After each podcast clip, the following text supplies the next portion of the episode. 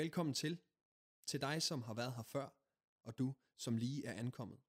Vi er København Vineyard på Frederiksberg, en kirke med et inderligt ønske om, at du føler dig inkluderet, inspireret og involveret i den rejse, som Gud inviterer os alle sammen med på. Vi håber, at den næste tid med podcasten på Play vækker opmuntring, udfordring eller genklang lige der, hvor du er. God fornøjelse. Jeg har fået lov til at sige lidt om der, hvor vi er i kirkeårets læsninger i tekstrækkerne. Ja, det lyder virkelig ophidsende, Erik. Kirkeårets tekstrækker. Ja, ja, ja. Har vi ikke forladt dem? Jo, det kan man godt gøre, men man kan også godt komme tilbage til dem. Fordi kirkeårets tekstrækker, det hjælper os ind i hele den kristne grundfortælling. Så det er fra Jesu fødsel til hans død her, fra jul til og med påske.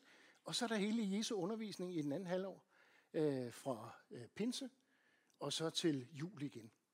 Og det er faktisk sådan, så vi helt fantastisk er ved midfaste søndag i dag. Yes! Jeg kan godt se, der er spontan begejstring. Fasten er simpelthen der, hvor Jesus han bliver fristet i ørkenen. Det er det, det starter med. Og så er der en masse faste temaer, som kommer ind over. Og vi er på midfaste søndag. Og det er ligesom toppen af cremen i fasten. Det lyder da ikke godt? Ja, altså, tænk at kunne tale om creme i fasten. Så I får den lige her. Jeg læser lige et stykke højt for jer fra Johannesevangeliet, kapitel fireogtyve, hvis I vil følge med. Hvis I ikke vil følge med, så får I det bare læst op. fireogtyve til femogtredive. Da skaren nu så, at Jesus ikke var der, og hans disciple heller ikke, gik de ombord i bådene og kom til Capernaum og ledte efter Jesus. Og da de fandt ham på den anden side af søen, sagde de til ham, Rabbi, hvornår er du kommet hertil? Jesus svarede dem, sandelig, sandelig siger jeg jer, I leder ikke efter mig, fordi I fik et tegn at se, men fordi I fik brød at spise og blev mætte. Arbejd ikke for den mad, som forgår, men for den mad, som består til evigt liv, den som menneskesønnen vil give jer. For ham har faderen Gud selv sat sit sejl på. Så sagde de til ham, hvad skal vi gøre, for at vi kan gøre Guds gerninger? Og Jesus svarede dem, Guds gerning er den, at I tror på ham, han har udsendt. Da sagde de til ham, hvilke tegn gør du, så vi kan se og tro det? Hvad kan du gøre? Vores fædre spiste manna i ørkenen, og der står skrevet, brød fra himlen gav han dem at spise. Jesus sagde så til dem, sandelig, sandelig siger jeg jer, Moses gav jeg ikke brød fra himlen, men min far giver jeg brød fra himlen, det sande brød. For Guds brød er det, der kommer ned fra himlen og giver liv til verden. Så sagde de til ham, Herre, giv os altid det brød. Og Jesus sagde til dem, jeg er livets brød. Den, der kommer til mig, skal aldrig sulte, og den, der tror på mig, skal aldrig tørste. Lige for at sætte det hele ind, ind i en lidt større sammenhæng, i tidligere i Johannesevangeliet her, så har Jesus lige bespist fem tusind mennesker plus kvinder og børn, altså tredive til fyrre tusind mennesker, og øh, det har været helt fantastisk. Nærhed, fortættet, og øh, alle folk, der var der, de synes det smagte godt. Og de tænkte, det vil vi gerne have noget mere af. Sådan noget lækkert friskbagt brød og nogle gode fisker, det var totalt nice. Det vil vi gerne. Folket har måske en hensigt. Jesus forstår folket i sin entusiasme ved at gøre ham til kongen, og derfor så trækker Jesus sig efter bedste sædvane tilbage i ensomhed op i bjergene. Disciplerne ved ikke rigtig, hvad de skal lave, fordi de kan ikke se, hvor Jesus er, så de hopper op i fiskerbådene og sejler over på den anden side af søen til Capernaum. Og pludselig så bliver menneskeskaren klar over, at de kan hverken finde Jesus eller disciplerne. Så de her fem tusind mennesker plus kvinder og børn, de tænker, ja, de er sikkert taget over på den anden side af søen. Jesus, han kommer ned fra bjerget, han går ud på vandet, øh, møder disciplerne, og så får han lige sådan et ride på det sidste stykke hen over søen, og så er de over på den anden side af, af søen. Og det er her hele den her debat, øh, den foregår. Folket, som har set disciplerne sejle væk uden Jesus, kan ikke finde ham. der hvor svisningsunderet havde fundet sted, og så begyndte de så at lede efter ham. Og det er dagens første tema. Mennesker, der leder efter Jesus. Altså, vi leder altid efter et eller andet. Lige midt, mens øh, der var en skøn og vedundelig lovsang, så fandt jeg ud af, at jeg kan ikke finde min mobiltelefon. Så jeg går fortvivlet rundt og leder efter min mobiltelefon. Jeg havde sat den på lydløs, så den ikke skulle forstyrre lovsangen. Så jeg kan ikke ringe til den, fordi den står på lydløs. Så hvis øh, du finder en OnePlus med sådan et blødt cover på, så er det højst sandsynligt min. Så man skal ikke se ned på folk, der leder. Man skal simpelthen hjælpe dem med at finde det, de leder efter. Så bare for at illustrere aftenens første tema. De søger efter noget. Alle de her mennesker, de søger nemlig også efter noget. Og evangelierne fortæller hele tiden om den her søgen. Og lige så snart Jesus han er blevet født, så starter den her søgen. Har I tænkt over det? Hyrderne, de går ud for at lede efter ham, og de finder ham. De vise mænd, så kommer fra Østerland, kommer langt efter fødslen, øh, selvom vi krybespiller og alt muligt andet gerne vil have dem ind på samme dag. Men de kommer rejsende nogle måneder senere, og så ser de Jesus, så de søger efter Jesus, og de finder ham. Og det er ikke bare de fremmede og hyrderne. Jesus far og mor, de leder også efter Jesus, fordi han bliver væk for dem. Det er beretningen om Jesus, hvor han er oppe i templet, og de har været op til påske, og så tager de hjem, og så går de tilbage, fordi de kan ikke finde Jesus, så de leder efter ham i tre dage. Jeg håber virkelig ikke, jeg skal lede efter min mobiltelefon i tre dage. Men altså, det er det her søge at blive fundet. Og ikke, mens, ikke bare, at øh, bliver Jesus øh, søgt efter, da han levede, da han er død, så leder de også efter ham. Maria Magdalene ude ved graven, hun leder også efter Jesus. Og finder ham.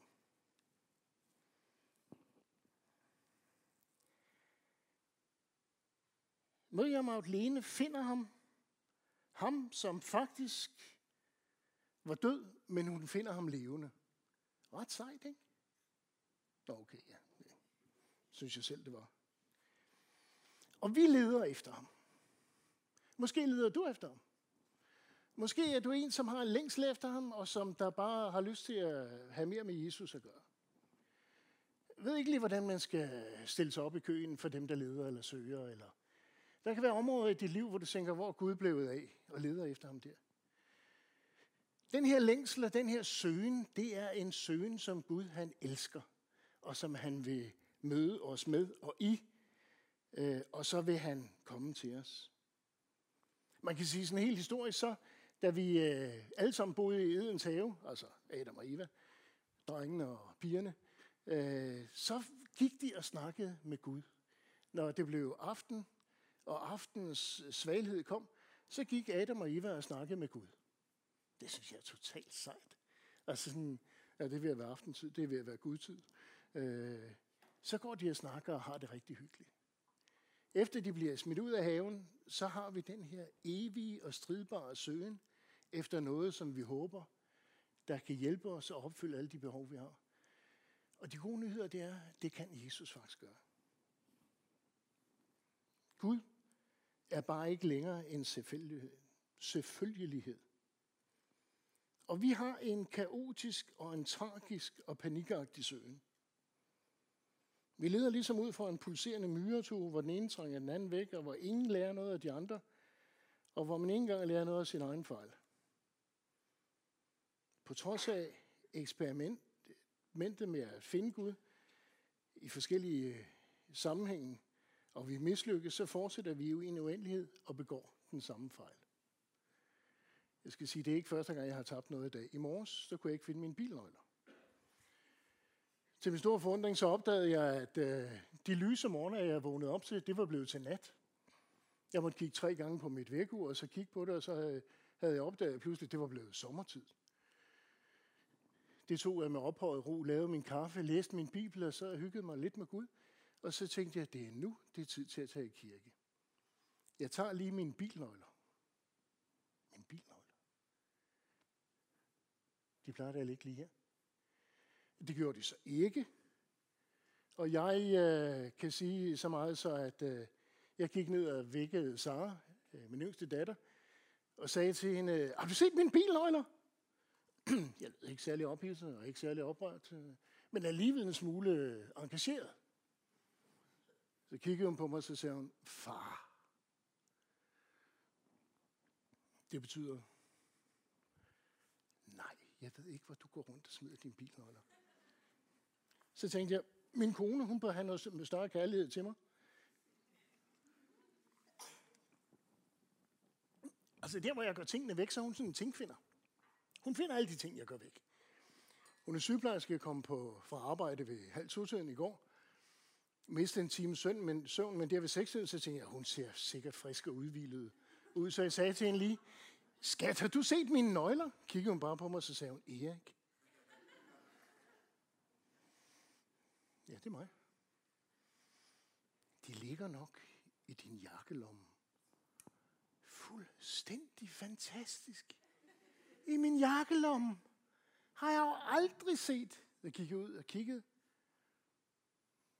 De var selvfølgelig i min jakkelomme. Indimellem kan det, som vi synes, der betyder rigtig meget, mobiltelefoner, nøgler og alt det andet, det kan fylde vores liv rigtig meget med den her søgen. Nogle af jer, der for øvrigt har oplevet, at nøgler er blevet væk. Og vi er fire. Resten af jer, de må være de mest salige mennesker i den her verden, men nogle af os, de oplever stress på en tærskel, som jeg nødig vil tale om. Jamen, kan man ikke, hvordan pulsen ryger helt op, og blodtrykket, det gør, at ens hovedpuls over, de står og banker ude i hovedet.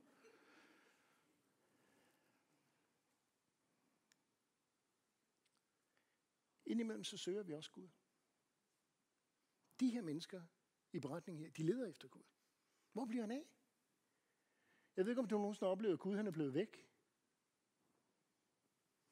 Nå, det, det har jeg oplevet. Jeg er præst, så jeg kan kun sige, at jeg, jeg oplever tit, at Gud han bliver væk. Jeg synes, Gud han bliver væk i de situationer, hvor jeg allermest har brug for ham. Han er der ligesom ikke. Og måske er det, fordi jeg leder efter ham de forkerte steder, at jeg gentager de samme fejl. Hvorfor leder jeg ham ikke efter der, hvor han er?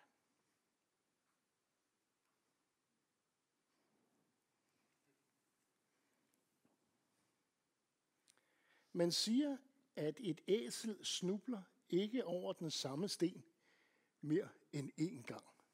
Den gentager jeg lige. Et æsel snubler ikke over den samme sten mere end én gang. Jeg kan kun sige, at jeg har min yndlingssnublesten, og jeg finder stor glæde ved at se dem igen og snuble over det samme igen og igen og igen og igen. Det er nogle gange de samme udfordringer, jeg står overfor i mit liv, når jeg søger efter Jesus. Jeg snubler over dem igen og igen og igen. Vi må konkludere, at mennesket det står lidt længere tilbage end æslet, når det gælder klogskab. Vi prøver på at få tilfredsstillet sig ud af ting og situationer, som gang på gang brutalt har svigtet. Ting, som gang på gang viser sig at være tomme. Og vi mennesker, vi lider af mangel på selverkendelse, og vi kender ikke vores egen formåen. Vi tror, at for at blive fyldt af al godhed og Gud, så kræves der bare et par liter af Gud. Sandheden er, at der er brug for et ocean inde i os alle sammen. Gud har skabt os med en uendelig kapacitet, og Gud vil uendelig meget gerne fylde os med sig selv uendelig meget. Det vi tit forsøger at fylde os med, det er penge, det er dimser, det er status. Det fylder aldrig noget. Det mætter aldrig. Ting, som gang på gang har vist sig at være tomme. Hvis vi bare gav os tid til at reflektere over det, så vil vi reflektere lidt over vores skuffelser. Og hvis vi gjorde det, så ville vi hurtigt kunne afsøge alt det, der svigter, og fundet hen til ham, der aldrig svigter. Så et af de store spørgsmål i Johannesevangeliet, og et af de store spørgsmål, som Gud har til os her midt i fasen, det er, hvad søger I?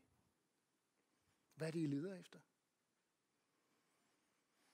Hvis du leder efter status, penge, jeg ved ikke, om I har fulgt med i krisen her, der er nogle oligarker. Jeg synes, det er et fantastisk udtryk, ikke? Tænk at være en oligark. Det minder mig så lidt om en orker eller et eller andet fra Tolkien, Ringenes Herre eller sådan noget. Der burde dukke nogle oligarker op, men det betyder bare folk, der har stinkende mange penge. Og jeg så, at en af dem havde en båd til fem fantasillioner. Ja, fantasillioner, det er, det er, det er sådan et Anders Sand-begreb. Man har millioner, så har man milliarder, så har man trilliarder. Og i Onkel Joakims pengetank, så er der fantasillioner. Det der tal, det var så langt, så jeg ikke kunne forstå det selv. Det kostede en båd. Er der nogensinde nogen, der blev gladere af det? Er der nogensinde nogen, der har fået større tryghed i livet? Og alligevel, så er det det, vi jager og jagter, fordi det er det, vores samfund siger til os. Hvad søger I? Jesus, han siger noget fantastisk. Han siger, arbejd for den mad. Arbejd ikke, jeg gentager lige her, arbejd ikke for den mad, som forgår, men for den mad, som består til evig tid. Den, som menneskesynden vil give jer. Så de her mennesker, der søger, og de leder efter Jesus, da de endelig finder ham, så siger han, at de skal arbejde for den mad, som ikke er forgængelig, men som består, giver evigt liv. Møde med Jesus betyder altid, at horisonten udvider sig. Naturligvis så mener Jesus ikke, at vi skal holde op med vores almindelige arbejde. Landmanden skal selvfølgelig gå ud og så og høste og gøre alt det, som han plejer. Du har ikke fri i morgen, fordi du hører den prædiken af mig her. Men øh, der er én ting, som du aldrig må lade dig distrahere, distrahere dig fra. Ha' altid og i alting det evige liv for øje. Arbejd for det evige liv og stil dig ikke tilfreds med noget af det, som der forgår. Er det ikke lidt høje idealer at have i jer? Jo, det er det. Men det er de rigtige idealer. Arbejd for det, som ikke forgår. Arbejd for det, som der består. Arbejd for det, der er Guds sag, og ikke min egen sag. Noget, vi hele tiden må høre og grunde over, fordi vi hele tiden glemmer det, og vi drukner så let i vores arbejde, og er ofte tilbøjelige til at overvurdere dets betydning. Det eneste, der har varende betydning, er den kærlighed og den lydighed over for Gud, som vi udfører vores arbejde med. Det var sådan en rugbrødsstump, du lige fik kastet i hovedet her. Jeg gentager den lige her. Vi drukner ofte i vores arbejde, fordi vi let er tilbøjelige til at overvurdere arbejdets betydning. Det eneste, der har vedvarende betydning, er den kærlighed og den lydighed over for Gud, vi gør vores arbejde med. Mange af jer, I har været i kirke og har været kristne i hundrede år. I ved, at man skal arbejde godt og tjene en masse penge, og man skal møde på arbejde, og man må ikke pirke for meget. Og det er også dumt at købe, købe for mange luksusbiler og Tesla og Maserati og alt sådan noget, som der holder parkeret herude for i massevis ude på øh, vejen. Øh, nogle gange, når man går forbi, jeg så lige jeres nabo herinde, han har en Maserati og en Tesla holdende. Det må være et skønt problem at have søndag morgen. I hvilken bil skal jeg køre fra Nyvej syv til Nyvej ni? Skal jeg lige tage Maseratien ud, bare lige og holde ude foran kirken og lade den brøle lidt? Sådan så alle misundelige mennesker kan se, hvor lykkelig jeg er. Og så kører den på plads igen. Jeg vil aldrig turde køre sådan en bil. Tænk, hvis man lavede en bule. Ikke, jeg vil blive solgt som stanglerkrids i et eller andet land. Det eneste, der har vedvarende betydning, er den kærlighed og den lydighed over for Gud, vi gør vores arbejde med. Så, Jesus han siger, at vi skal arbejde for den mad, som består. På den ene side, og på den anden side, så siger han, at han vil give det til os. Jeg gentager lige, det er sådan et goddag med en økseskaft udsagn. Jesus han siger, at vi skal arbejde for den mad, som der er, giver evigt liv. Og på den anden side, så siger han, at han vil give det til os. I får det lige igen her i vers syvogtyve. Arbejd ikke for den mad, som forgår, men den mad, som består til evigt liv. Den, som menneskesynden vil give jer. Er det lidt modsætningsfyldt, ikke? Kan I se modsætningen? I skal arbejde, men du får det hele. Hvis jeg får det hele, hvorfor så arbejde? Så jeg, der var to, der tænkte. På bagerste række. Nej, på forreste række faktisk. Det var Anna og mig, der tænkte. Vi kan lige så godt sige det. Hvis vi får det hele, hvorfor skal vi så arbejde for det? Kan vi så ikke bare sidde ude i solen og... Hvad er det for noget, Jesus han siger? Man kan sige sådan her, at der er intet samarbejde mellem Gud og mennesker i det at få del i det evige liv. Vi kan ikke gå en del af vejen. Det er Gud selv, der går hele vejen. Og han deler det med dig. Ikke på baggrund af, at du har gjort noget. Du får det som en gave. Det evige liv og livet her, det er en gave. Alt det, som du kan præstere og gøre her i det her liv, det er en gave fra Gud til dig. Pak det op. Lev det. Brug det. Lev det med kærlighed og med oprigtighed og med fylde. Her kunne det godt have været spontant halleluja. Men øh, det var ikke nødvendigt, men øh, tak. Den anden pol siger, Gud giver ikke sin gave, hvis menneskene ikke arbejder for den. Altså Erik, nu bliver det her. Nu bliver jeg lidt rundt hos dig. Mener du virkelig, at vi skal arbejde for det, ellers vil Gud ikke give det? Ja, det er jo det, Jesus han siger. Vi skal arbejde for den mad, som er forgængelig i Guds liv. Vi skal tage, det imod det som, tage imod det som en gave. Og fristelsen har altid været at eliminere en af de her to poler, eller forsøge at gå det, til at gå op i sådan en sammenhæng, hvor det hele det hænger lidt mere sammen. Men det står som to poler, der strider. Vi skal arbejde for den føde, der består. Og Jesus han siger, han vil give os det hele. Fristelsen er altid at fjerne en af yderlighederne. Så du får en af dem her. En af de måder, jeg har prøvet at løse den her konflikt på. Man kan tro, at man gennem hellighed, anstrengelser, faste og åndelige øvelser kan erobre Gud og helligheden fra himlen. Hvis jeg nu, har nogen af jer, der prøver at lave aftaler med Gud? Gud, hvis jeg de næste fjorten dage beder min morgenbøn hver dag, vil du så ikke nok? Vi er et par stykker, der har prøvet. Resten af jer skulle tage og prøve det. Det virker ikke. Og efter fjorten dage, så er jeg nogle gange blevet sur på Gud og sagt, jeg troede, vi havde en aftale. Og så siger Gud, ja, det troede du. Havde vi ikke, Erik? Det fungerer ikke sådan. Nå. Sådan er det altså meget andet, der fungerer, Gud. Ja, siger Gud, det ved jeg godt. Bare ikke med mig. Man kan ikke erobre Gud ved at gøre en masse rundt. Man kan, det er den ene yderligere. Man kan også betone, at Gud han gør det hele. Menneskets arbejde er unødvendigt. Vi skal ikke gøre noget. Gud har gjort det hele. Hvis du forsøger at gøre noget, så er det både ondt og grimt. Det gælder også frelsen. Vi kan ikke arbejde på vores frelse. Jeg er frelst allerede fra dengang jeg blev født. Så den dag jeg dør. Jeg har mit liv med Gud i orden lige fordi jeg er skrevet op i bog syvogtyve. Og på skud. Det hele det hænger sammen. Jeg skal ikke arbejde for noget. Og jeg tror, det er nogle yderligheder, vi begge, eller alle sammen, begge yderligheder er nogen, vi alle sammen pendler imellem. Er der nogen, der forstår, hvad jeg mener? Nå, okay. Indimellem kan man tro, at det er nok bare at arbejde med sig selv for at virkeliggøre den her eftertragtede hellighed. Og i bedste tilfælde, så resulterer vi i et monument, som vidner om hovmod og ikke om hellighed.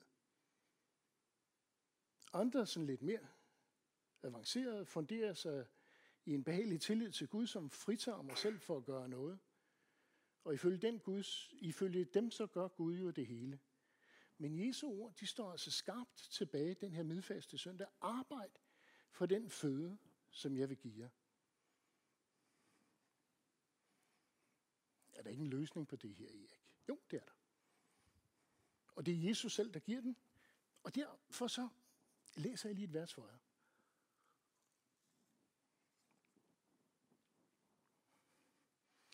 Lige efter vers syvogtyve, så er det nemlig så fantastisk, at der kommer otteogtyve og niogtyve. Ikke? Altså, det synes jeg nogle gange er fantastisk at opdage, at, at der er sådan en vis rækkefølge i det her. Og det vil så sige, at når Jesus han siger, at vi skal ikke arbejde på den mad, øh, vers syvogtyve, arbejde ikke for den mad, som forgår, men den mad, som består. Øh, og så siger de til ham, hvad skal vi gøre? Jesus svarede dem, Guds gerning er den, at I tror på ham, han har udsendt. Jesus siger, at det vi skal gøre, det er at tro på ham, som Gud har sendt, nemlig Jesus. Det arbejde, han kræver af os, for at modtage det, som Gud vil give. Arbejdet består altså i at tro på Jesus. Det er ikke noget tungt arbejde, men det er noget, som der gør livet lettere at leve, og ikke tungere. Det gør det ikke sværere at leve, men det gør det tværtimod lettere. Men tro er ikke bare sådan en intellektuel forholden sig til virkeligheder, som der er. Troen er ikke bare sådan en tankemæssig virksomhed, der forsøger at udgrunde Guds storhed og Guds fantastiskhed. Troen er ikke en intellektuel studiebogskreds-aktivitet. Troen, den får krop. Troen er mere end at holde det forstand, at Jesus er din frelser. Troen refererer til der, hvor hele personligheden er engageret. En absolut tillid, en fuldstændig overgivelse, en vished om, at du er omsluttet af Guds kærlighed. Den tro er uendeligt befriende. Men den kræver, at vi afstår fra at styre og kontrollere vores liv. Og vi slutter med at tro på de afguder, der har svigtet os utallige gange, men så alligevel lokker os. Hvad er det for nogle afguder? Kan du sagt noget om det? Ja, det har jeg faktisk. Det er det der med penge. Det er det der med status. Det var det der med at blive til noget. Og blive til noget i andres øjne. I dag over i Bethlehemskirken, mens vi sang øh, trosbekendelsen, et hit af en anden verden, vil jeg bare lige sige. Øh, en slager, der har bare holdt sig de sidste to tusind år. Lovsangens topsang. Så havde jeg den begejstring at stå lige ved siden af en lille pige på ni måneder. Og alt imens jeg stod og flagrede og løftede mine hænder og sænkede dem og gjorde alt for, at Gud han skulle opdage mig, så var der pludselig en, der greb min hånd. En lille pige på ni måneder. Og jeg tænkte, nu må jeg hellere være meget pastoral. Jeg holder mit blik fast rettet mod alteret, men du får lige et lille sideblik. Hvor var hun bare lækker. Så jeg glemte at synge trosbekendelsen. Vi stod bare, hun kiggede ind i mine øjne, og jeg tænkte, du bliver en hjerteknuser, lille skat. Og øh, far og mor forsøgte ligesom at rive hende lidt tilbage, fordi hun kunne godt se, at hun forstyrrede virkelig præsten i det, der var virkelig vigtigt. Jeg stod bare, blev varm om hjertet, blev holdt i hånden.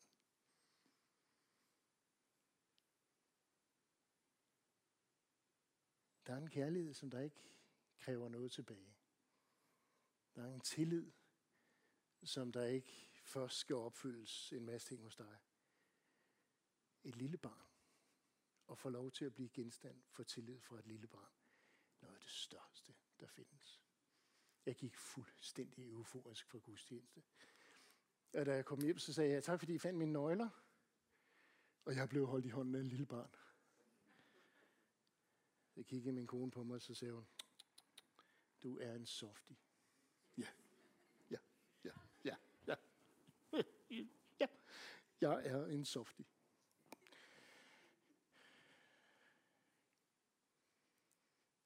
Tro er uendeligt befriende.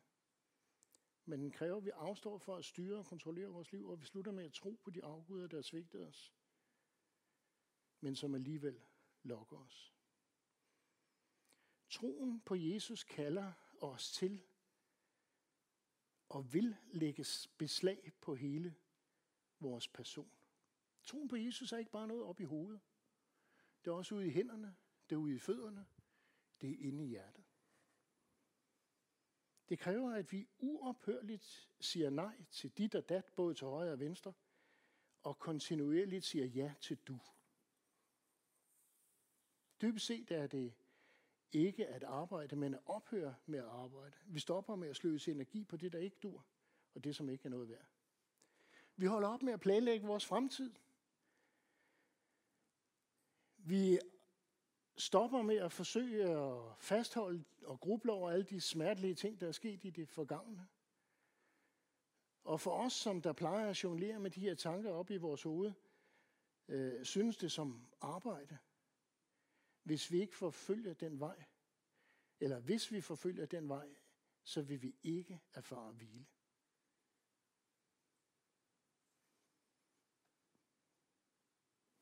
Troen kan blive et meget intellektuelt spørgsmål. Det handler måske bare om at give hele sit liv til Gud, som vi sang. Overgive det til ham, så han kan få lov til at arbejde med det. Ikke at vi skal blive noget, men han må blive kendt. At han må blive stor.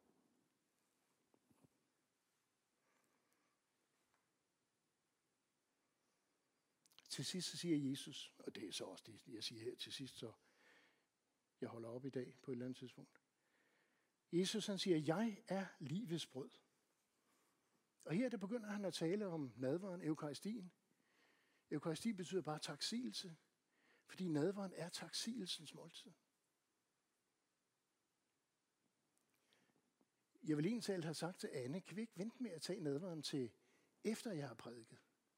Men der kom Anne mig i forkøbet og sagde, vi er løbet tør. Men på søndag, når der er nadver, så vil jeg godt have, at du tænker over det her. Alt, hvad Jesus har da sagt i samtalen, som vi har hørt i dag, det bliver tydeligt i nadveren. Du kan ikke modtage nadver, hvis du ikke åbner munden. Det er en stor filosofisk visdom, så jeg siger den lige igen. Du kan ikke modtage nadver, hvis du ikke åbner munden. Du kan ikke tage sådan en bane nadverbrød. Kan du ikke? Noget, du må spise. Du må åbne munden. Det arbejde, der skal gøres, det er at åbne dig over for det Gud, han vil give dig. Han vil give dig livets brød. Her vil jeg selv bryde ud i et euforisk halleluja. Vi kan ikke modtage, hvis vi ikke åbner munden. Det er det arbejde, som kræves af os. At tro og tage imod i tro. Men på den anden side, hvor meget vi end står med åben mund, vil der ikke ske noget, hvis ikke Jesus gav sig selv til os. Jeg kunne have stået her, den her aften, i anden afdeling og sagt, Anne, der mangler noget. Anne siger, jamen, nadveren den er sluppet op. Vi har ikke mere. Jesus er ikke den, der lige sådan slipper op. Men forstår, hvad jeg mener? Så du kan ikke modtage noget, med mindre du åbner munden. På den anden side, du kan ikke modtage noget, hvis ikke Gud giver sig selv til dig. Det er den her spil mellem det at arbejde og hvile fra det at arbejde. At tage imod, men at arbejde for det. Det er her, de to yderligheder mødes. Vi skal gøre så meget. På alle de her ting, der sker i ugens løb, jeg blev helt forpustet. Og jeg tænkte, hold da helt op. Kan man overhovedet være med i noget af det her? Ja, det kan man sagtens. Fordi de her steder, det er også steder, hvor du kan åbne din mund og få den fyldt.